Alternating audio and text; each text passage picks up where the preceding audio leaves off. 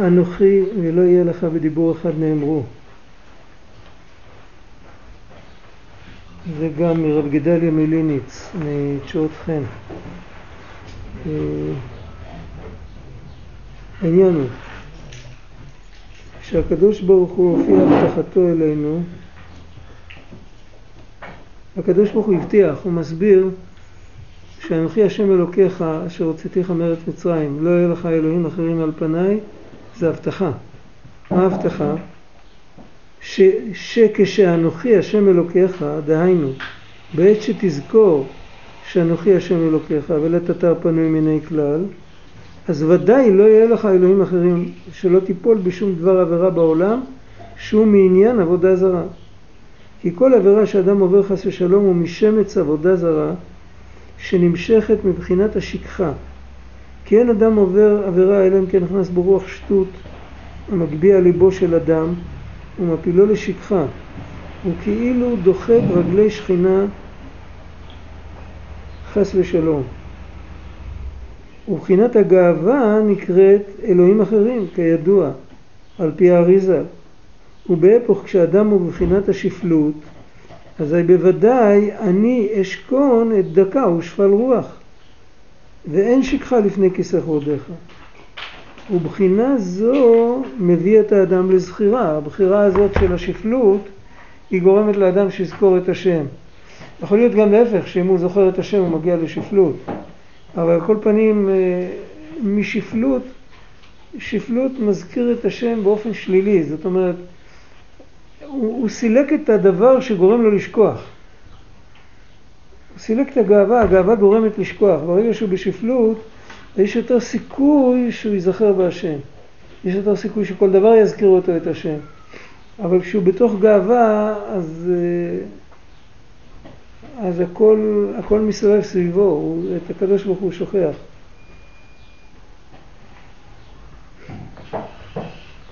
והשור, וזה השורש, הגאווה היא השורש של כל החטאים. ואין שכחה לפני כיסא כבודיך. ובחינה זו מביא את האדם לזכירה. עכשיו, בזה שהוא מביא כאן את האין אין שכחה לפני כיסא כבודיך, בזה הוא, הוא, הוא נותן רמז לאיזושה, על איזה שפלות הוא מדבר. הוא אומר כשבן אדם הוא בשפלות אז הוא לא שוכח את השם. כשבן אדם בעל גאווה הוא כן שוכח את השם. אבל בשפלות יש שני סוגים. יש אחד שהוא בשפלות בגלל שהוא חושב שהוא חוטא, בגלל שהוא חושב שהוא טיפש, כל מיני, הוא חלש, הוא, הוא עני, דקה הוא שפל רוח, כפשוטו. אבל יש אחד שהוא שפל בגלל שהוא עומד מול הקדוש ברוך הוא, ומול הקדוש ברוך הוא אז כולם שפלים. זה שפלות אחרת. וכשהוא אמר בהתחלה שפל, אז לא כל כך אי אפשר, אי אפשר לדעת בדיוק. תכף נראה, זה, בפשטות אז יותר קל להגיד שהוא מדבר על שפל, שהוא מסתכל על עצמו, שהוא לא יוצלח. כי הרי הוא אומר שהבן אדם הזה לא זוכר את השם. אז מאיפה יש לו שפלות? זה שהוא לא בסדר. ככה זה נראה. אבל האמת שזה לא בדיוק. בזכירת השם, בלזכור את השם ולשכוח את השם, יש כמה בחינות. יש בחינה שבן אדם שוכח את השם כשהוא ברחוב, כשהוא באמצע העסקים שלו, אז הוא גם שוכח עוד דברים, הוא לא שוכח רק את השם. בכלל קשה להחזיק ראש על דבר אחד כל הזמן. המחשבה מתפזרת, הוא שוכח. לתפוס בן אדם שיהיה כל הזמן שיביתי השם נגדי תמיד, זה, זה קשה. אם הוא יעצור רגע והוא, והוא ישאל את עצמו, רגע, מה אני חושב, אז הוא יכול להגיע, שיביתי השם נגדי תמיד. אבל אם לא יעצור, אז אפילו לא יודע שהוא שכח. זה גם זיכרון. לעצור. גם זה נקרא, גם זה נקרא לזכור. גם זה נקרא, הנה, אתה זוכר את הכתובת שלך. לא חשבת על זה רגע לפני ששאלתי אותך. זו עובדה. אז זה, כן, אבל, אבל יש עוד אופן. זה אופן אחד. עזוב עכשיו. אני לא קורא מספר. אתה תגיע רק לזה שאני אשכח מה שרציתי להגיד, זה הכל. תן לעשות את נחתה, אז תשאל מה שאתה רוצה. תעשה לי קריאות ביניים באמצע. אה, יש משהו אחר. יש משהו שבן אדם רוצה להיזכר והוא לא מצליח. זו שכחה. השכחה הזאת באה מגאווה. זה משהו אחר, זה שכחה מסוג אחר. הוא לא בשוק עכשיו, הוא עכשיו בבית מדרש, והוא זוכר את השם, אבל הוא לא זוכר את השם. זה ברור? הוא זוכר את השם, אם תשאל אותו הוא יגיד כן, אני זוכר את השם. אבל אין לו את השם בלב. הוא רוצה לדבר עם השם ולהגיד לו אתה, והוא מרגיש שבעצם היה יותר נוח לו להגיד הוא. הוא לא עומד עם השם פנים אל פנים, קשה לו עם זה. הוא לא יכול, לא יכול להרגיש את הנוכחות שלו, זה, זה כאילו לא ניתן. על זה מדובר כאן. אז הבן אדם באופן כללי הוא זוכר את השם, לא שהוא... הוא לא יכול להגיע ל, ל, להרגש בעניין הזה של, של זכירת השם. ואז אומרים לו, תשמע, אתה צריך להגיע לשפלות. איזה שפלות? אז אמרנו, יש שני סוגי שפלות. יש שפלות בגלל שהוא טמבל או בגלל שהוא חוטא, ויש שפלות בגלל שהוא עומד מול השם. אז הוא מזכיר כאן את הפסוק אין שכחה לפני כיסא כבודיך. הוא אומר, היות שאם אתה בשפלות, אנחנו רוצים להביא אותך שלא יהיה לך שכחה. וכדי שלא יהיה לך שכחה, אנחנו רוצים להוריד ממך את, ה... את הישות. רוצים להביא אותך לשפלות כדי שלא יהיה לך שכחה. מה העצה לזה? לזכור שאתה לפני כיסא כבודיך. אז על איזה שפלות הוא מדבר? על שפלות שבאה מזה שבן אדם עומד מול השם. זה השפלות הרצויה. השפלות הזאת שבגלל שהוא חוטא, אז אם יום אחד הוא לא יחטא, אז מותר לו להתגאות. והאמת היא שבן אדם, הגאווה זה שקר. מה זה גאווה? גאווה זה כוחי ועוצם ידי. יש לך כוח לבד? כל הכוח בא מאת השם יתברך. אין לבן אדם כוח אפילו לזוז עם אצבע אחת הוא לא יכול לזוז, אם השם לא נותן לו כוח. מה יש לו מה להתגאות? זאת אומרת, השפלות לא צריכה לבוא מזה שהוא לא בסדר, אפילו אם הוא בתכלית הבסדר. הוא הצדיק הכי גדול בעולם, להפך, ככל שהוא רואה יותר את גדולת השם הוא יותר בשפלות. ואם בכל אופן, למרות שיש לו איזו התחלה שהוא זוכר את השם, הוא מאמין בהשם, הוא יודע שהוא עין ואפס לגבי השם, אז אם הוא קשה לו להתחבר לנוכחות של השם יתברך, אז אומרים לו, תדע לך שעוד לא הגעת מספיק שפלות. אתה צריך להיזכר יותר בהשם על, בנקודה הזאת, לא להרגיש את הנוכחות שלו, עזוב. זה יבוא עוד, זה יבוא בעוד יום, זה יבוא בעוד חודש, זה יבוא בעוד שנה. זה לא צריך להלחיץ אותך. אתה רוצה לדבר עם השם ואתה רוצה להרגיש במקום אתה, אתה רוצה להרגיש הוא, עכשיו מותר לך. יש הרבה ברכות ותפילות שכתוב שם הוא. לא תמיד אפשר להרגיש את השם באחד על אחד, אני אתה. לפעמים מותר להרגיש אני הוא. אבל אתה רוצה בסוף להגיע להרגיש אותו אני אתה, אז אתה צריך לעשות דרך. מה הדרך? הדרך הוא שיותר פעמים תחשוב כמה אתה תלוי בו, כמה הוא גדול וכמה אתה קטן לעומתו וכמה אתה תלוי לעומתו, וככל שתחשוב על זה יותר אז תהיה בשפלות יותר, לא בשפלות של אני טמבל או משהו כזה, זה, זה שפלות לא טובה. זה שפלות שמביאה את האדם לעצבות וזה מרחיק אותו מהשם יתברך. אלא לשפלות כזאת שתדע מול מי אתה עומד. כמו שחז"ל אמרו, בתפילה יראה האדם את עצמו כמו עומד לפני המלך. אז אם תגיע לשפלות כזאת, אז על ידי זה, אם תרצה לזכור את השם ולהרגיש את הנוכחות שלו, כשתהיה בשפלות, תוכל להרגיש את הנוכחות שלו יותר. איפה זה כתוב? אין דבר שלא כתוב בתורה. כתוב שמשה רבינו רצה להתפלל, אז הוא יצא ממצרים. למה? כי מצרים היה הרבה גילולים. גילולים זה עבודה זרה. עבודה זרה בדקות זה, זה גאווה. איפה שיש עדיין גאווה, אז אפילו מי שלא לא מתגאה לגמרי, אבל הגאווה היא, היא בתוך המרחב, כמו שאומרים. משה רבינו עניין אותו הגילולים של מצרים. הוא יכול להתפלל בתוך העיר. היה עמוד עם הפנים לקיר, לא היה רואה את הגילולים של מצרים, היה מתפלל. אבל זה כמו שרבנו אומר שצריך להתבודד במקום שאנשים לא מסתובבים, כי אפילו אם כרגע הם אינם, אז המחשבות שהם אישורו שם מבלבלות. יש עניין של מקיף, של, האטמוספירה, המקיף, המקיף הכללי, האווירה, המובן מאליו. המובן מאליו במצרים זה היה עבודה זרה הכי טמאה בעולם. אז משה רבנו אמר בוא אני אצא החוצה למקום שהאנשים האלה לא מסתובבים. אותו דבר כל יהודי, הרי אנחנו נולדנו בגשמיות והיינו בגן איפה שאמרו לנו על כל דבר שני כל הכבוד ונתנו לנו קומפלימנטים ואנחנו כל הזמן, כשהיינו איפה שלא היינו אז תמיד קיבלנו צ'ופרים ותמיד אה, פיתו אותנו עם כל מיני, עם קידום ועם זה, אנחנו כל הזמן אה, עובדים בשביל עצמנו, אנחנו כל הזמן מרגישים, כל הזמן מודדים את עצמנו אם אנחנו כן מוצלחים או לא מוצלחים. אפילו אם יהודי מגיע לאמונה אמיתית, חוזר בתשובה, פותח דף חדש, מגיע לאמונה אמיתית שקוראים ועוצם ידי זה שקר, אבל עדיין הוא נמצא בתוך האווירה הזאת. בשביל האווירה, בשביל לתקן את האווירה הזאת צריך לצאת, קצתי את העיר. צריך לצאת עיר זה מקום מושב בני אדם. מקום מושב בני אדם זה כינוי, בכל מקום שמופיע יישוב וחוץ ליישוב, אנחנו מכירים את המילה בעברית יישוב הדעת. מחוץ ליישוב זה מחוץ להשגה הרגילה של בני אדם רגילים. הבעל תפילה בסיפור הוא מצא לו מקום מחוץ, מחוץ ליישוב, קרוב ליישוב אבל מחוץ ליישוב. קצתי את העיר ממש מפסיעה אחת מחוץ לחומה, זה כבר יכול להתפלל, לא צריך להרחיק. הבן אדם צריך לצאת מתוך התפיסה של הכוכי ועוצם ידי, איך יוצאים מהתפיסה של כוכי ועוצם ידי, זה לא עניין של החלטה, זה עניין של עבודה, זה תהליך.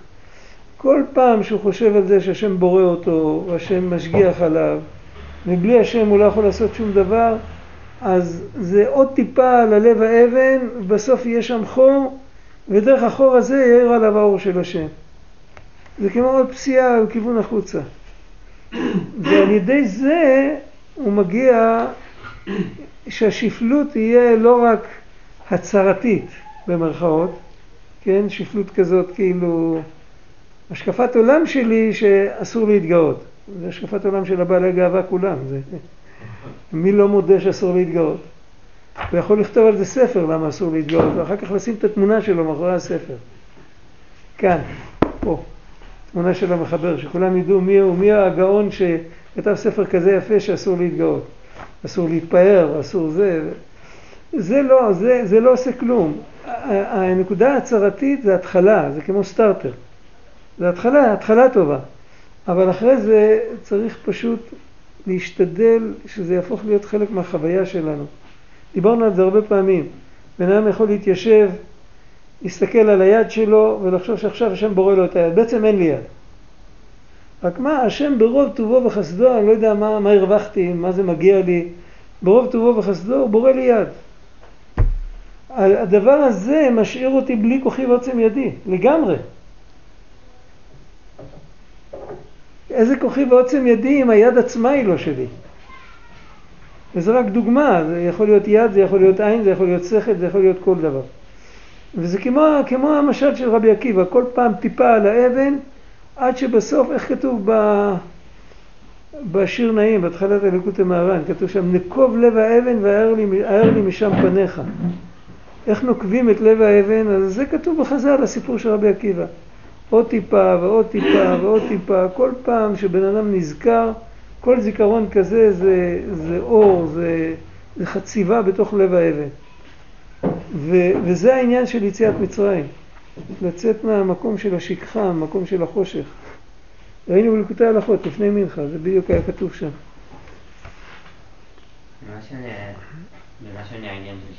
אני לא שמעתי כלום.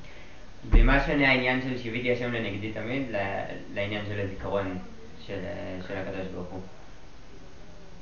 אם אני באמת... שיוויתי השם לנגדי תמיד זה סקאלה עם המון המון מדרגות.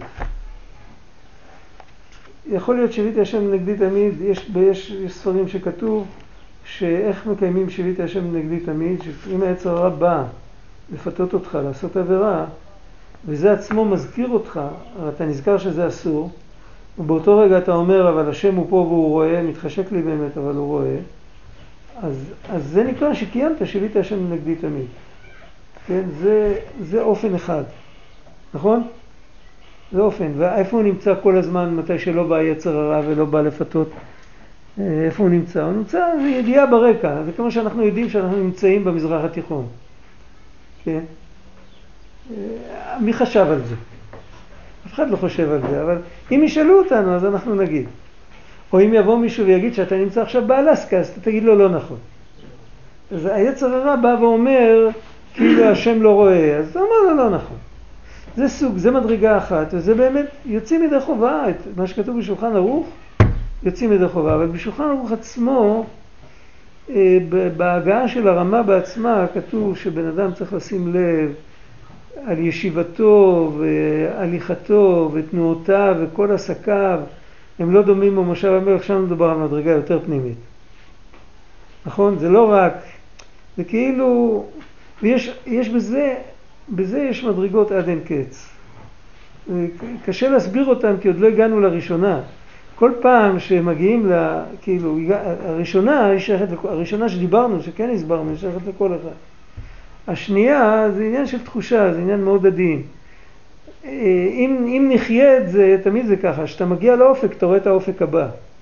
אתה לא רואה מכאן פעמיים אופק, כי אתה פה. או שאתה עולה יותר גבוה, אז אתה רואה איפה יותר רחוק, יותר, יותר רחוק. אנחנו יכולים רק לדמיין לעצמנו, אם תיקח למשל דוגמה את הפרק על החסידות במסילת ישרים, ששם החסיד של המסילת ישרים זה כמו הצדיק בחסידות, כן, אז שם הוא מדבר על זה שהחסיד הזה כשהוא אוכל זה כמו קורבן. זאת אומרת, זה לא סתם שישיבתו בפני מלך, הוא עכשיו עובד את המלך. או, או שתיקח עוד דוגמה, יש לפעמים אה, שהמלך עובר בשוק אבל הוא מחופש. רק כולם יודעים שכל יום רביעי המלך נמצא בשוק, אף אחד לא יודע באיזה שעה, ולא יודעים באיזה תחפושת הוא מופיע. אז בימי רביעי אה, מתנהל שם, הדברים מתנהלים עם קצת יותר דרך ארץ, כן? אבל אם יום אחד הוא מחליט להופיע עם בגדי מלכות, אז כולם עומדים ככה. כי ברגע שהמלך עובר לא מתעסקים במלאכתם. וכל פעם שהוא עובר מחופש, אז ממשיכים להתעסק, זה, הוא, הוא מודע לזה, זה, זה, זה, זה הסיטואציה, שהוא הוא רוצה לראות איך אנחנו נראים כשלא רואים שהמלך רואה אותנו.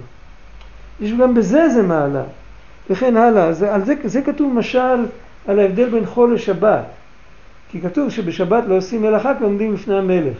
ביום חול לא עומדים לפני המלך, היה צריך להיות אסור לעשות מלאכה תמיד. מה התשובה? התשובה היא שביום חול עומדים לפני המלך כשהמלך מתחפש כדי שנוכל להמשיך לעשות מלאכה, אבל שנזכור שהוא רואה אותנו, שלא נגזול ולא נכעס ולא כל זה. יש בזה המון, זה ספקטרום שלם, זה קשה נורא להסביר את זה, את השביתה השם נגדי תמיד. כאן הוא מדבר על משהו אחר, הוא מדבר על, ה, על בן אדם שמנסה לזכור על ידי הרבה עבודה, לפחות להגיע רגע אחד. בליקוטי מהר"ן כתוב שבן אדם צריך להתפלל כל החיים שלו, שהוא יגיד פעם אחת אה, כמה מילים באמת לגמרי. האמת לגמרי שהוא גם ירגיש את הנוכחות של השם עד הסוף, וגם ירגיש שהוא עומד מול השם עד הסוף. המשכיל המבין צריך להתפלל כל ימיו שיזכה פעם אחת. זה תורה קי"ב, נכון? נתפס שם באותיות גדולות יותר. אז אה, אה, כאן הוא מדבר על משהו כזה, כאילו, ש... וזה תהליך, זה עבודה. תוך כדי, אז הוא שומר על שיביתי השם נגדי תמיד של השולחן ערוך ושל כל ספרי המוסר וכל זה. אבל ביחד עם זה, הוא לוקח, את, לוקח לעצמו זמן, וכל יום הוא, הוא, הוא ממשיך לעשות חור באבן. כל יום הוא מגרד עוד מיקרומטר אחד, עד שבסוף נהיה חור. זה עבודה של ההתבודדות, של ההתבוננות, של התפילות, של חשבון הנפש, כל העבודות שבן אדם עושה עם לסגור עיניים, מה שנקרא, כן? שהוא לא בתוך העולם, שהם מכשירים, מכשירים אותו, שאחר כך כשהוא יהיה בתוך העולם, אז העולם לא יבלבל אותו. אבל העבודה עצמה היא, הוא כותב, הברמיים חיים שואל שאלה מעניינת, דיברנו על זה פעם. שואל למה לא להתפלל בשדה פתוח? חז"ל אומרים שאם אתה מתפלל בשדה פתוח, תחפש איזה עץ, איזה, איזה קיר, איזה מערה, איזה טרסה, משהו שתהיה יותר כזה, אל תעמוד ככה, זה לא יפה. הוא שואל להפך, כשאתה עומד מול הבריאה, אז את העלה שלך מתעורר יותר. אז הוא אומר שמדובר על בן אדם שהוא עוד לא רואה בבריאה את הקדוש ברוך הוא. הוא רואה את הבריאה והיא מסיחה את היופי של הטבע, משכיח אותו את הקדוש ברוך הוא. אז אומרים לו בוא, בוא חמודי, בוא, תיכנס פה בין ארבע קירות, אל תראה כלום. בצורה כזאת, כמו שסוגרים את העיניים בקריאת שמע. בצורה כזאת תוכל להיזכר בהשם. אחרי שבן אדם מגיע למקום שכל פינה מזכירה איתו את השם, אדרבה, שיתפלל בחוץ. זה לא מפריע. אבל שם טוב היה מתפלל בחוץ, הרבה פעמים. גם את התפילה הסדורה, לא רק uh, תפילות אישיות. אז זה על דרך זה גם פה, יש עבודה שצריך לעשות אותה בן אדם עם עצמו, שאף אחד לא רואה, ואז, ואחר כך יש כל מיני דברים שצריך לעשות בחוץ, כאילו ב... בתוך קהל, איך כתוב שם? אה, בתוך קהל העלליקה? איך כתוב הפסוק? בתוך רבים. בתוך רבים. במקלים. במקלים אברך השם, בתוך רבים מעלה. במקהלים אברך השם, בתוך רבים מעלה לקה, לא? כן, יש הרבה, צריך לעשות את הכל, ואת הלכה ברחבה כפקודיך נצרתי. יש דברים שצריך לעשות בפרהסיה, בריש גלי, ביד רמה, ב... ויש דברים, אבל זה כמו בניין, הבסיס הוא מתחת לאדמה, לא רואים אותו. זה ברור.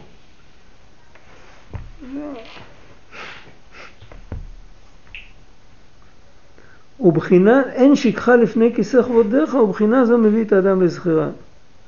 וזהו אנוכי השם אלוקיך. כשאנוכי השם אלוקיך אז בשפלנו זכר לנו. הוא נותן לנו זכירה. הוא בא האדם לידי זכירה. ובוודאי שוב לא יהיה לך אלוהים אחרים על פניי. שלא תבוא לידי דבר עבירה חס ושלום. עכשיו כאן הוא מגלה עוד משהו, הוא אמר את זה בהתחלה, אבל עכשיו אפשר להבין את זה יותר טוב. כתוב במפורש בשם הבעל שם טוב, היה תלמיד של המוכיח מפולנה, הרב גדליה מליניץ. כתוב במפורש בשם הבעל שם טוב, מי מביא את זה?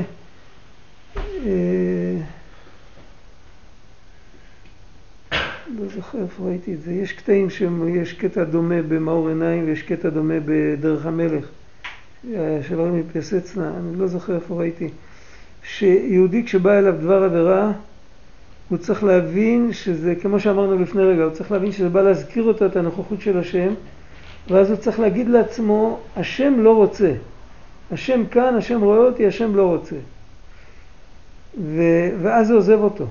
אבל אם הוא אומר אסור, הוא לא מזכיר על זה את שם השם, אז זה לא מספיק. אז העץ הרע יבוא עוד פעם ועוד פעם, עד שהוא, עד שהוא יגיד השם לא רוצה. למה? כי העץ הרע נשלח כדי להזכיר אותו את השם, לא כדי להזכיר אותו שזה אסור. הבעיה שלו זה שלא היה שהוא שכח, הוא, הוא שכח שזה אסור או מה שאחר אסור. הבעיה שלו הייתה שהוא שכח את השם לגמרי, הוא לא חושב על השם. לא שהוא שכח את השם שהוא עובד אלילים, אבל הוא הולך ברחוב, הוא לא חושב על השם. הקדוש ברוך הוא רוצה להזכיר אותו, את, את השם, הוא רוצה להזכיר, את, הוא רוצה, רוצה שיזכור אותו. אז הוא יכול לשלוח לו, אה, לפעמים אתה רואה דף של סידור מתגלגל ברחוב, זה גם מזכיר אותך את השם. אבל לפעמים אין, אין לי זכות שזה יזכיר אותי, אז שולחים לי דבר הפוך. והדבר ההפוך הזה אמור להזכיר אותי. ואם אני לא נזכר, אני רק נזכר שאסור ואני סוגר את העיניים, אבל אני לא נזכר בהשם, אז יבוא עוד דבר, עד שאני אזכר בהשם. זה, זה המטרה. אז אם בן אדם מביא את עצמו לידי זכירה, אז לא יהיה לך אלוהים אחרים על פניי, לא יצטרכו לנסות אותו. והוא סוד הקמע המועיל לזכירה, יש מציאות כזאת. יש קמע שמועיל לזכירה על ידי השם היוצא מפסוק, אני השם אלוקיך, כידאית בכתבי אריזה המובא במשנת חסידים. כשקמע יוצאת מפסוק, זה לא אומר שכותבים את הפסוק. לפעמים כותבים ראשי תיבות, לפעמים כותבים סופי תיבות, לפעמים כותבים אה, כל אות שנייה או כל אות שלישית או כל, אות, כל אחת לפני האחרונה. זה כמו ח' ב' ו' ביחד מארבע כנפות. יש בסידורים כתוב יכוון שם, אז זה אות לפני האחרונה. וזה השם של חי בעלה ויקיינו. הרבה פעמים יוצא שם מפסוק וזה מזכיר פסוק אחר, זה מזכיר אחד מהשבעים ושתיים שמות או כל מיני דברים כאלה. ואז יכול להיות מציאות של, אה, אבל, אבל יש איזו שייכות לפסוק. מה השייכות לפסוק? אנוכי השם אלוקיך, כתוב שמתי שהשם אמר אנוכי השם אלוקיך, אז הוא הטביע את שם הוויה בלב של כל אחד מישראל. אז זה, זה, זה בעצם מביא את הזכירה. זה לא רק להיזכר כמו באיזו עובדה היסטורית. קשה להיזכר בדבר שקרה לפני שנולדנו. די קשה להיזכר, לכאורה, לא? כן. אבל uh, בן אדם יכול להיזכר שהוא למד על זה בהיסטוריה, או שסבתא שלו סיפרה לו. אבל קשה לו להיזכר. ואפילו בדברים שקרו לו כשהוא היה בעולם והוא זוכר אותם, אז הוא גם לא תמיד זוכר מי יודע מה. אבל אם הכניסו לו משהו עמוק בתוך הנפש, בתוך הנשמה שלו, אז הוא יכול להיזכר את זה אחרי ארבעת אלפים שנה. הקדוש ברוך הוא הכניס לנו בתוך הנשמה, אנוכי השם אלוקיך, יש שם הוויה בכל נפש מישראל. וכל עבודת השם של הישראל, הכל בנויה על שם הוויה. יש עבודה שזה כנגד יוד, יראה הילאה זה כנגד יוד, יש אהבה עליונה ויש אהבה תחתונה ויש יראה תחתונה, זה K, ו', K, ויש עוד כל מיני אפשרויות איך להסביר, כתוב בזוהר, כתוב בספרים, איך להסביר את היוד כו' K. כל עבודת השם שלנו זה היוד כו' K, וכל המצוות, בכל מצווה יש יוד כו' K. וכל המצוות תלויות ביוד כו' כי כתוב בזוהר כמו ענבים שתלויים באשכול. והיוד כו' כזה נמצא בתוך הלב שלנו ואם אנחנו לא מקיימים מצווה זה חסר לנו. זה עצמו יכול לעורר אותנו. אז לכן מה, מהפסוק של אנוכי השם אלוקיך אפשר ליצור קמע שמועילה לזיכרון. בעיקר הזיכרון זה לזכור את השם. עכשיו צריך להבין שיש קשר. וגם זוכרים יותר טוב את הלימוד וזוכרים יותר טוב כל דבר שצריך לזכור, כי למה באמת בן אדם לא זוכר? זה שהוא לא זוכר זה לא בגלל שעבר הרבה זמן, אלא בגלל שבמסע שזה התרחש, הוא גם לא שם לב מי יודע מה. אתם יכולים לנסות דבר פשוט. תיקחו קטע, יכול להיות קטע בטור, בשולחן ערוך, בבית יוסף. ספר לא, לא קשה במיוחד, קחו קטע, תקראו אותו פעמיים, תקראו אותו פעם אחת מהר, ואחר כך תיקחו נייר ועיפרון ותרשמו מה אתם זוכרים ממה שראיתם. אחרי זה תיקחו אותו עוד פעם ותקראו אותו לאט ובקול ובנעימה, ו- וכאילו, כמו שיושב מולכם ילד בן 12 וצריך להסביר לו. ואחרי זה תסגרו את הספר ותכתבו עוד פעם מה אתם זוכרים, ותראו כמה אתם זוכרים. הזיכרון זה לא פונקציה של זיכרון, זה פונקציה של תשומת לב. אם אני לכתחילה לא שם לב, אז זה נס שאני זוכר בכלל משהו. יש אחד שיש לו זיכרון כזה כמו מצלמה, צ'יק, הוא זוכר. בסדר, זה, זה לא... אז יש לו יותר תשומת לב? מה? זה שזוכר כמו מצלמה, יש לו יותר תשומת לב? אה, לא, לא יודע, זה, זה מין ברכה מיוחדת, כנראה שיש לו תפקיד מיוחד. זה לא מה שמגדירים, כאילו זה לא- קשב וריכוז, שאני זה יותר מרוכז. ו- זה סוג, אני לא יודע, אבל אני לא יודע, יכול להיות שיש לו תפקיד מיוחד. אולי צריך לדעת כל התורה כולה בעל פה, וזה התפקיד שלו, אז נתנו לו מתנה כזאת. אבל אצלנו זה פונקציה של תשומת לב. אם אנחנו שמים לב, אנחנו גם מבינים יותר טוב וגם זוכרים יותר טוב. זה מציאות. איך אפשר להקנות תשומת לב? מה? איך אפשר להקנות תשומת לב? להאט את הקצב. להאט לילד, מה? לילד, איך אני יכול להקנות לו תשומת לב? גם אצלו, לדבר אליו יותר לאט. להאט את הקצב שלך אליו, זה יגרום לו להאט את הקצב שלו אליך. כשאתה מדבר אליו ככה, אז אתה בונה לו בנפש שככה הוא גם מתייחס ל- לכל מה שסביבו. בדיוק אומר, איזה יחס שאתה נותן לו, את היחס הזה הוא ייתן לכל העולם. עכשיו, אם אנחנו עומדים מול דבר, מול אדם גדול, כך, מול תופעה גדולה, אבל בעיקר מול אדם גדול, והוא מדבר איתנו, היות שהאדם יקר לנו, אז אנחנו מאוד מאוד מרוכזים, לא משנה הקצב שהוא מדבר, אנחנו נזכור כל מילה שאמר לנו. אם אכן הבנו שהוא דיבר אלינו. אם אנחנו נחשוב שהוא פונה למישהו אחר, אז זה, זה לא אותו דבר. כתוב בגמרא שרבי מאיר אמר שהוא, הוא, רבי אמר שהוא מחודד יותר מכולם, שהוא ראה את רבי מאיר מאחוריו, והם לא ראו אפילו מאחורה. ואם הוא היה רואה מקדימה, זה היה עוד יותר מחודד. זאת אומרת, אם אני אם יהודי יודע שהוא עומד מול השם, וכשהוא יושב ושונה, הקדוש ברוך הוא יושב ושונה כנגדו, הוא לומד תורה עם הקדוש ברוך הוא, אז הוא, הוא, הוא במצב שונה של, של לימוד, זה לימוד אחר.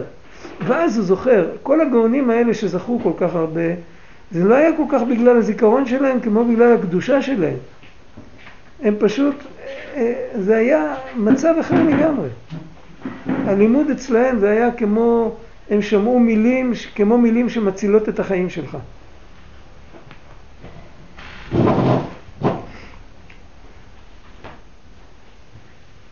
אז לכן זה קשור, הזיכרון קשור לא רק, לא רק זיכרון לזכור את התורה או את מה שצריך לעשות, אלא זיכרון בכלל בחיים. הכל יכול לתוקן על ידי אותה קמע, כי היא יוצאת מאנוכי השם אלוקיך. אפילו אם בן אדם מבטיח לחברו להגיע לשעה מסוימת, אם בשעת מעשה הוא זוכר את השם, אז אחר כך הוא לא ישכח להגיע. כי כל הראש שלו נמצא במקום אחר. והוא על דרך אומרם ז"ל, עכשיו הוא מדבר על השלילה. כל מה שדיברנו עכשיו, איך שזה נראה כשזה הפוך. כל המתייהר, תלמודו משתכח ממנו. כשהוא מתייהר, אז הוא לא עומד מול השם. אז ממילא, אז כל היחס שלו למה שהוא לומד, זה כן, כן, כאילו ככה. אינפורמציה, האינפורמציה שוכחים. כי בחינת השכחה הוא הסיבה העיקרית לכל עבירות שבעולם. שכחה זה גם אותיות חשיכה. וכל אשר תוסיף לאדם כוח הזכירה, כל שמתווסף לו זכירה, הוא לו לסיוע גדולה לעבודתו יתברך ולהינצל מעבירה. ואם ירצה השם בביאת משיח תושלם כוח הזכירה לכולנו ותתמיד זכירתו יתברך שמו. ועל פי זה שמעתי בשם הבעל שם טוב זיכרונו לברכה הוא היה תלמיד של המוכיח מפולנה והוא היה תלמיד מובהק של הבעל שם טוב. על פסוק אנוכי אנוכי הוא מנחמכם היינו כשתדע שאין אנוכי אלא אנוכי לבדי ואין זולתי אז ודאי הוא מנחמכם ודברי פי חכם חן זה קשור לשלושת השבועות אנוכי אנוכי הוא מנחמכם מתחילים לקרוא את זה אחרי שלושת השבועות אבל זה קשור יש סיפור, גם את זה שמעתי, שמעתי מרב מוישה קרמר סיפר שמספרים שנפוליאון עבר פעם ליד בית כנסת של יהודים והוא ראה אותם יושבים על הארץ בוכים בתשעה באב אז הוא שאל מה זה, אז אמרו לו, הרסו לנו את בית המקדש. אז הוא חשב שזה קרה אתמול, פה בעיר. אז הוא אמר, מה, מי עשה לכם את זה? אז אמרו לו, לא, זה היה לפני שלושת אלפים שנה, לפני אלפיים שנה בירושלים וזה. אז הוא אמר, אם אתם מסוגלים לבכות אחרי, שלוש, אחרי אלפיים שנה על, על בניין שנחרב בארץ רחוקה, אז הוא ייבנה לכם חזרה. הוא סיפר, לא יודע מאיפה הסיפור מגיע, ככה רב מוישה סיפר. מה? סיפור ידוע. כן, אני לא יודע, אני לא מכיר, אני לא מכיר, אני לא... אבל שמעתי את זה ממנו. הוא אמר עם שיש לו עבר, יש לו עתיד. הוא אמר עם שיש לו עבר, יש לו עתיד. אה, כן? נראה לי שזה... כן, כן, אוקיי, זה אותו עניין. כן, כן. יפה, פתגם שקל לזכור אותו. הייתה לו בכלל הערכה ליהודים. כן. אני לא מדבר על האישיות שלו. אבל מצד השכל הוא היה בסדר. לא, הייתה לו הערכה טובה. כן, רבנו סיפר עליו את הסיפור של הבן המלך ובן השפחה שהתחלפו. כן? כן, כן. אמרו לפני רבנו שאיך זה שהוא היה, הוא היה אדם מאוד פשוט ממעמד מאוד נחות, איך הוא נהיה פתאום מלך כזה גדול. רבנו אמר היה פעם סיפור כזה ואז הוא סיפר את כל הסיפור של בן המלך ובן השפחה שהתחלפו. אבל הוא היה הטריגר. אז לכל הפחות היה לו זכות. הוא היה טריגר להרבה דברים. כן, היה לו זכות, גם להרבה דברים לא טובים. אז הוא הוא בסיפור, הוא היה מה? הוא היה... בן השפחה. הוא לא הנמשל של הסיפור. רבי נתן כותב שהבן השפחה זה הנפש הבעמית. הוא כותב גם עשיו, גם הסמ"ם, אבל בעיקר הנפש הבעמית. יש הלכה בהלכות ברכות השחר, הלכה ג', יש הלכה ארוכה על הסיפור הזה.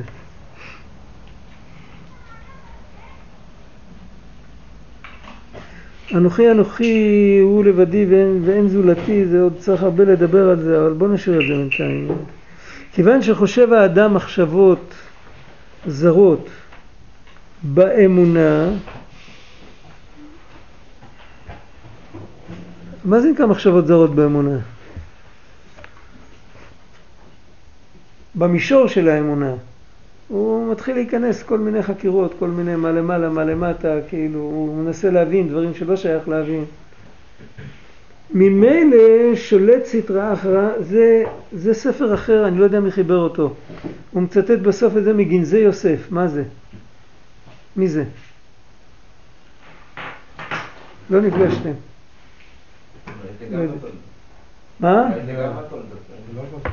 לא, את הספרים של התולדות הוא מביא ראשונים, אחרי זה הוא מביא עוד כמה תלמידים. והתשורת חן הוא בדרך כלל אחד מהאחרונים, ופה הוא אחד לפני האחרון, הוא מביא ממנו כמה קטעים, והקטע האחרון הוא מביא מגנזי יוסף. הוא שומר על הסדר הזה לאורך כל הספר. הוא לא, הוא לא שם אף פעם את התולדות יעקב יוסף בסוף. תולדות היה התלמיד הכי מבוגר של הבעל שם טוב. ואת הספרים של המגיד, היות שהמגיד לא כתב אותם, אז הוא מצטט בחלק השני של הספר, ביחד עם תלמידי המגיד. ככה הוא כותב בהקדמה. אז, אז את, אם, אם היה מכניס את המגיד, המגיד היה ראשון, זה בטוח. אבל לא מכניס את המגיד, אז התולדות הראשון תמיד. זה לא יכול להיות שגנזי יוסף זה... אולי גנזי יוסף זה תלמיד של התולדות. יכול להיות. כמו שרבי דלי מליניץ היה תלמיד של המוכיח. זה יכול להיות.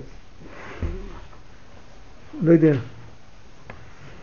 אבל על כל פנים הוא אומר ככה, אם אדם חושב מחשבות זרות באמונה, ממילא סטרא אחרא ומטמא מחשבתו בהרהורי ניאוף, וממילא מטמא ברית קודש. זה סדר הפוך מה שכתוב בדרך כלל. בדרך כלל כתוב שאם בן אדם נכשל בניאוף, אז נפגע מהאמונה שלו, נכון? כך כתוב בדרך כלל. ופה כתוב להפך. זאת אומרת, יכול להיות אחד כזה שהוא נזהר בתכלית, הוא בן אדם נקי, אבל הוא, דווקא בגלל שהוא רוחני מאוד, אז הוא אוהב להסתכל בדברים שלא צריך, אה, כאילו ב, בכל מיני פילוסופיות זרות, בכל מיני זה, ואז הוא נלכד בסטרה אחרא, אז הוא כבר לא רוחני יותר, אז הוא כבר נופל לכל מיני מקומות לא טובים. וגם כי כיוון שאינו חזק באמונה, מבלבלים אותו במחשבות זרות, בפרט בעת התפילה, ומשליכין עליו עצבות. וכבר כתבו הקדמונים שמעצבות בא אדם לידי קרי.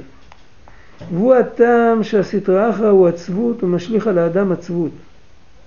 אבל אם האדם חזק ואמיץ באמונה, שרואה עליו אור אלוקות וממילא אין יכול הסטרא אחרא לשלוט עליו ולהביאו לידי ערעור.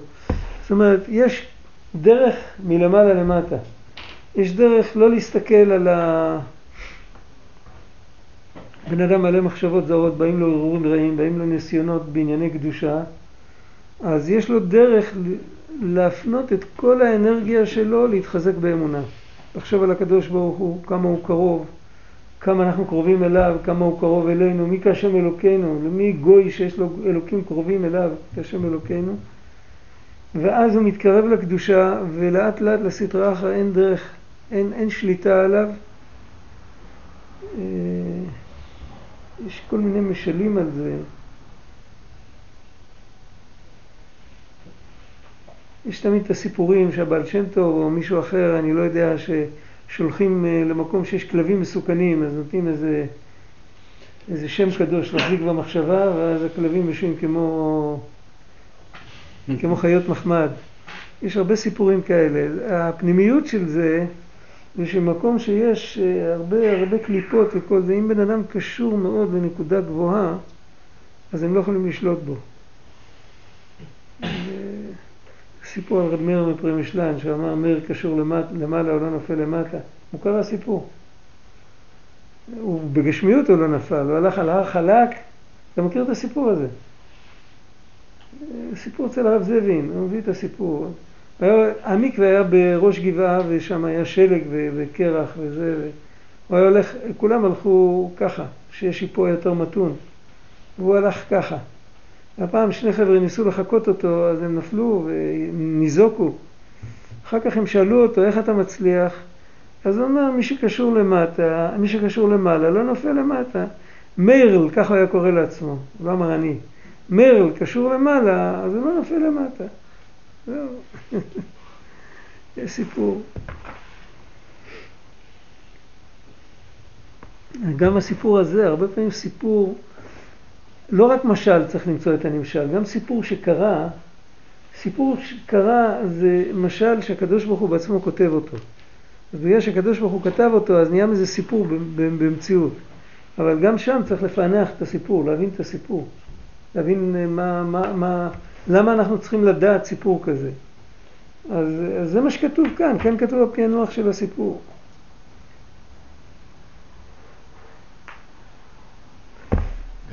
באופן כללי יש בזה כמה דרכים. אם רוצים לראות את כל היריעה, אז אופן אחד שהרבן פיאסצה כותב, שכתוב שהחוטאים, הענן היה פולט אותם. כשישראל היו במדבר, ומחוץ לענן היו חיות רעות. ואז מה הם היו עושים? היו רצים בחזרה, בפנים. והיו צריכים לחזור בתשובה כדי שהענן לא יפלוט אותם עוד פעם החוצה. זה אומר שבן אדם שהוא רוצה להתפלל או ללמוד תורה, ובאים אליו המחשבות זרות, כל מחשבה זרה כזאת הוא צריך לדמיין אותה כחיה רעה, ובזה שהיא באה אליו אז הוא צריך להבין שהוא נזרק החוצה מחוץ לענן. ואז הוא צריך פשוט, הוא אומר, תסגור את העיניים ותדמיין שאתה במדבר, אתה הולך עם בני ישראל, אתה אחד מהדור ההוא, חטאת במשהו, הענן פלט אותך החוצה, עדר שלם של זאבים רעבים רודף אחריך, ואתה עכשיו אומר, ריבונו של עולם, די, לא עוד. אני לעולם לא אעשה את זה עוד פעם.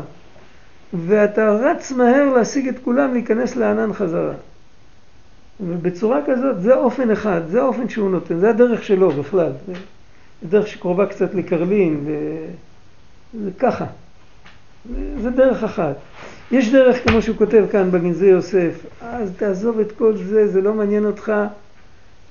איך רבנו כותב שם בלקוטי מהר"ן, ויעמוד ההראל, שימשיך לעמוד. היה אחד, ש... היה אחד שהגיע לחכם, ככה רבנו מספר, הוא הגיע ו... והוא סיפר לו שכל פעם שהוא מתפלל עומד נגדו הראל עם שתי וערב. אז החכם אמר לו, יעמוד ההראל, מה אכפת לך? יעמוד, אתה תעשה את שלך, והוא יתבטא. זה הדרך שכתוב כאן. הרבנו כותב שם, אבל זה רק עזרה ראשונה. האמת שצריך לתקן את המידות בצורה כזאת שהוא באמת לא יגיע. אז זה ההמשך של מה שכתוב כאן גם כן. זאת אומרת, ההתחלה זה ל... איך, ש... איך שאפשר במדרגה הנמוכה שלנו להתרכז בקדוש ברוך הוא. זה, זה להתרכז. אז עדיין אנחנו לא מתמסרים אליו לגמרי, אנחנו לא שלו לגמרי, אנחנו מתרכזים בו. ומזה בן אדם, זה התחלה של דרך, לאט לאט עד שהוא עולה. יש דרך אחרת הפוכה לגמרי, יש דרך שכבן אדם מסתכל על הערעורים האלה, הוא אומר לעצמו איזה גועל נפש, כאילו, זה, אבל זה דרך מסוכנת. למה זה דרך מסוכנת? כי בינתיים הוא חושב עליהם. והגועל נפש זה לא באמת אצלו עדיין גועל נפש. יכול להיות שאצלו... אז יכול להיות שבינתיים זה יפיל אותו. זה כאילו תקרא לי גועל נפש, אבל בוא, בוא תחסה תחת כנפיי. יש עוד דרך ששייכת רק לצדיקים גדולים. ש... ויש עוד דרך, עוד מעט נראה, יש עוד דרך, לא ספרתי כמה, אז יש איזה חמש או שש. יש דרך שהיא שייכת רק לצדיקים גדולים, שהוא חושב מאיזה מקום בקדושה באה המחשבה הזאת, הוא מחבר אותה לשורש. זה לא שייך אלינו לגמרי, זה... אנחנו לא במדרגה הזאת. ויש דרך, מה שרב גדליה כותב במכתבים שלו, הוא כותב ככה, הוא כותב שיהודי צריך להאמין, ואני חושב שזו הדרך שהיא שייכת ממש לכל אחד בגובה העיניים. יהודי צריך להאמין שגם אם הוא מסיח את הדעת, הוא הולך בדרך הזאת שלמדנו עכשיו, שהוא חושב על השם או שהוא חוזר לתורה ולתפילה, יעמוד ההראל, והוא לא מעלה את המחשבה לשורש, במפורש לא, הוא רק מסיח את הדעת. הוא יהודי צריך להאמין שגם זה עושה תיקון. זה לא, רק, זה לא רק שומר עליו, אלא זה עושה תיקון גם במחשבה הזרה עצמה. למרות שהוא לא העלה אותה לשורש. למה? איזה, איזה תיקון זה עושה? המחשבה הזרה הזאת הייתה הטריגר שלו להיות דבוק בהשם. הרי אם היא לא הייתה מגיעה, היה ממשיך לטעות ולבהות. היה ממשיך להתפלל כמו אה, מצוות אנשים מלומדה וללמוד מצוות אנשים מלומדה. באה המחשבה הזרה הזאת, התחילה לדקדק לו, אז הוא התחיל להילחם ולהסיח את הדעת ולהיות דבוק בהשם. אז מי גרם לו לברוח אל השם? המחשבה הזרה, אז זה עושה בה גם תיקון. כמו שכתוב, פרעה הקריב, הוא הקריב את ליבם של בני ישראל אבים שבשמיים. בני ישראל לא התבוננו אז בשורש הרוחני של פרעה, איזה שורש גבוה יש לו. הם לא ניסו לעשות לו עליית נשמה או תיקון, הם פשוט ניסו לברוח. אבל היות שהוא הגרם לזה שהם ברחו אל השם, אז היה לו גם איזה תיקון. ובסוף כתוב לא נותר מהם עד אחד, פרעה נשאר בחיים. כתוב שהוא הלך לנינווה, היא הייתה הממלכה המקבילה, כמו רוסיה ואמריקה, שתי מעצמות. הוא הלך לנינווה ופרסם שם שהשם הוא אלוקים. פרעה. ככה יש מדרש. זאת אומרת, זה שהוא גרם לבני ישראל לברוח אל השם, עשה תיקון גם בו. ואותו דבר, כל פעם שבורחים ממחשבה זרה, אז כאילו, כאילו חבל, הרי אם היינו צדיקים היינו מעלים את המחשבה הזרה, עכשיו רק ברחנו ממנה. אז זה לא חבל כזה גדול, כי גם זה עושה תיקון. אתה רצית עוד להגיד משהו? לא, אני רציתי לשאול אם ה... בקשר לסיפור של רבי מאיר מפרמישלן. כן. שה... אתה רואה שהלוחמים של דוד, יואב וכל האלה, הם גם עבדו מהכיוון הזה. כי היה להם באמת כוח על-טבעי. זה גם מהמקום הזה? על המסע הקל ברגליו כן. כאחד הצבעים אשר בשדה, חז"ל כתבו שהוא היה רץ על ראשי שיבולים והם לא היו מתכופפות. מי זה? המסע בין, אה, המסע, אה, האח של יואב, האח של שר הצבא, עשאל, עשאל לא המסע, המסע בין יתר זה היה מישהו אחר. עשאל אה, קל ברגליו נקודה. הצבעים אשר בשדה, זה ודאי כוח רוחני. כן, זה לגמרי. אה, גם שם הכוונה ללמד אותנו את הנקודה הזאת, שאם קשורים למעלה אז לא נופלים למטה. ולכאורה אז, אבל מה יהיה עם המטה? אז זה עצמו שבן אדם בגלל המטה הוא קושר את עצמו למעלה, זה עושה תיקון גם למטה, צריך לזכור את זה. כי אחרת זה נורא מבלבל. מה לגבי מחשבות סתמיות? מה? לא מחשבות רעות, סתם באמצע התפילה אני חושב על אה, הקניות. אה, אני- אותו דבר, אתה יכול לעשות גם בזה תיקון. זה כן שייך אתה, אלינו? בז... לא, לא העלאת המידות, זה עזוב, זה מסובך, זה יפריע לך להתפלל. אבל בזה שאתה מסלק את זה מהמחשבה שלך, אתה רואה את זה רחוק וקטן. אתה מבין מה שאני אומר? אתה לא יכול להסתלק מהמחשבה, תחשוב שהמחשבה מסתלקת ממך. תן לה איזה דמות ותראה אותה שנהיית קטנה, היא נעלמת מאחורי האופק. אולי אני צריך להפוך את זה לתפילה שלי. וממילא זה עושה תיקון גם מהמחשבה, כי, המ... כי רגע לפני זה גם לא היית מי יודע באיזה עולם עליון. ו... והיא גרמה לך להתפלל עכשיו יותר טוב, אז, אז, אז נעשה תיקון. אם אתה הולך איתה, אתה לא עושה בה תיקון.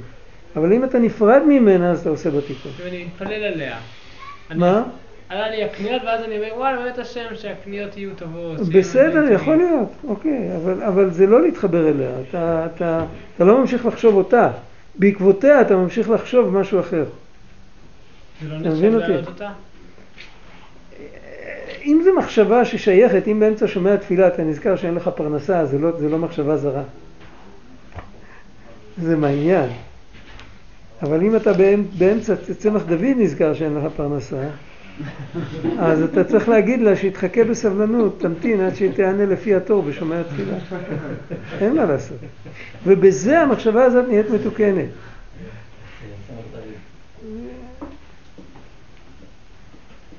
יש עוד הרבה לדבר על זה, על העניין הזה, זה מאוד רחב, מאוד גדול.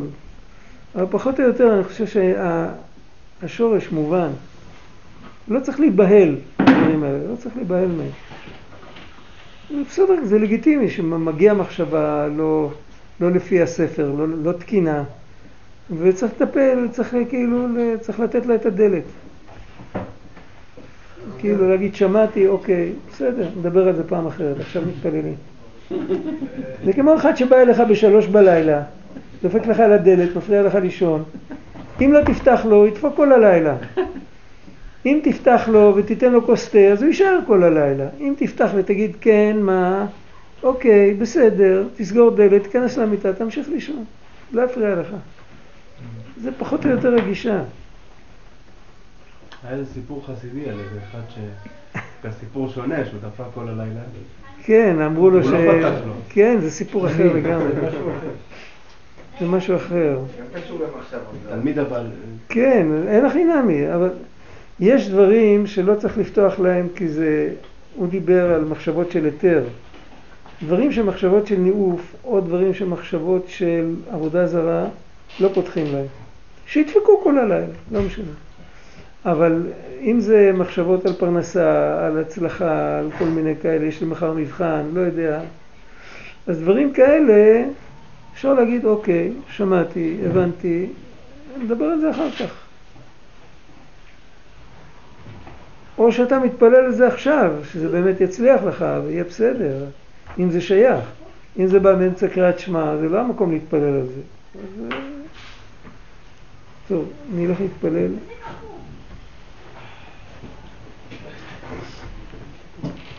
גמרנו איפה עצרנו עכשיו? פרק בסוף אמונה.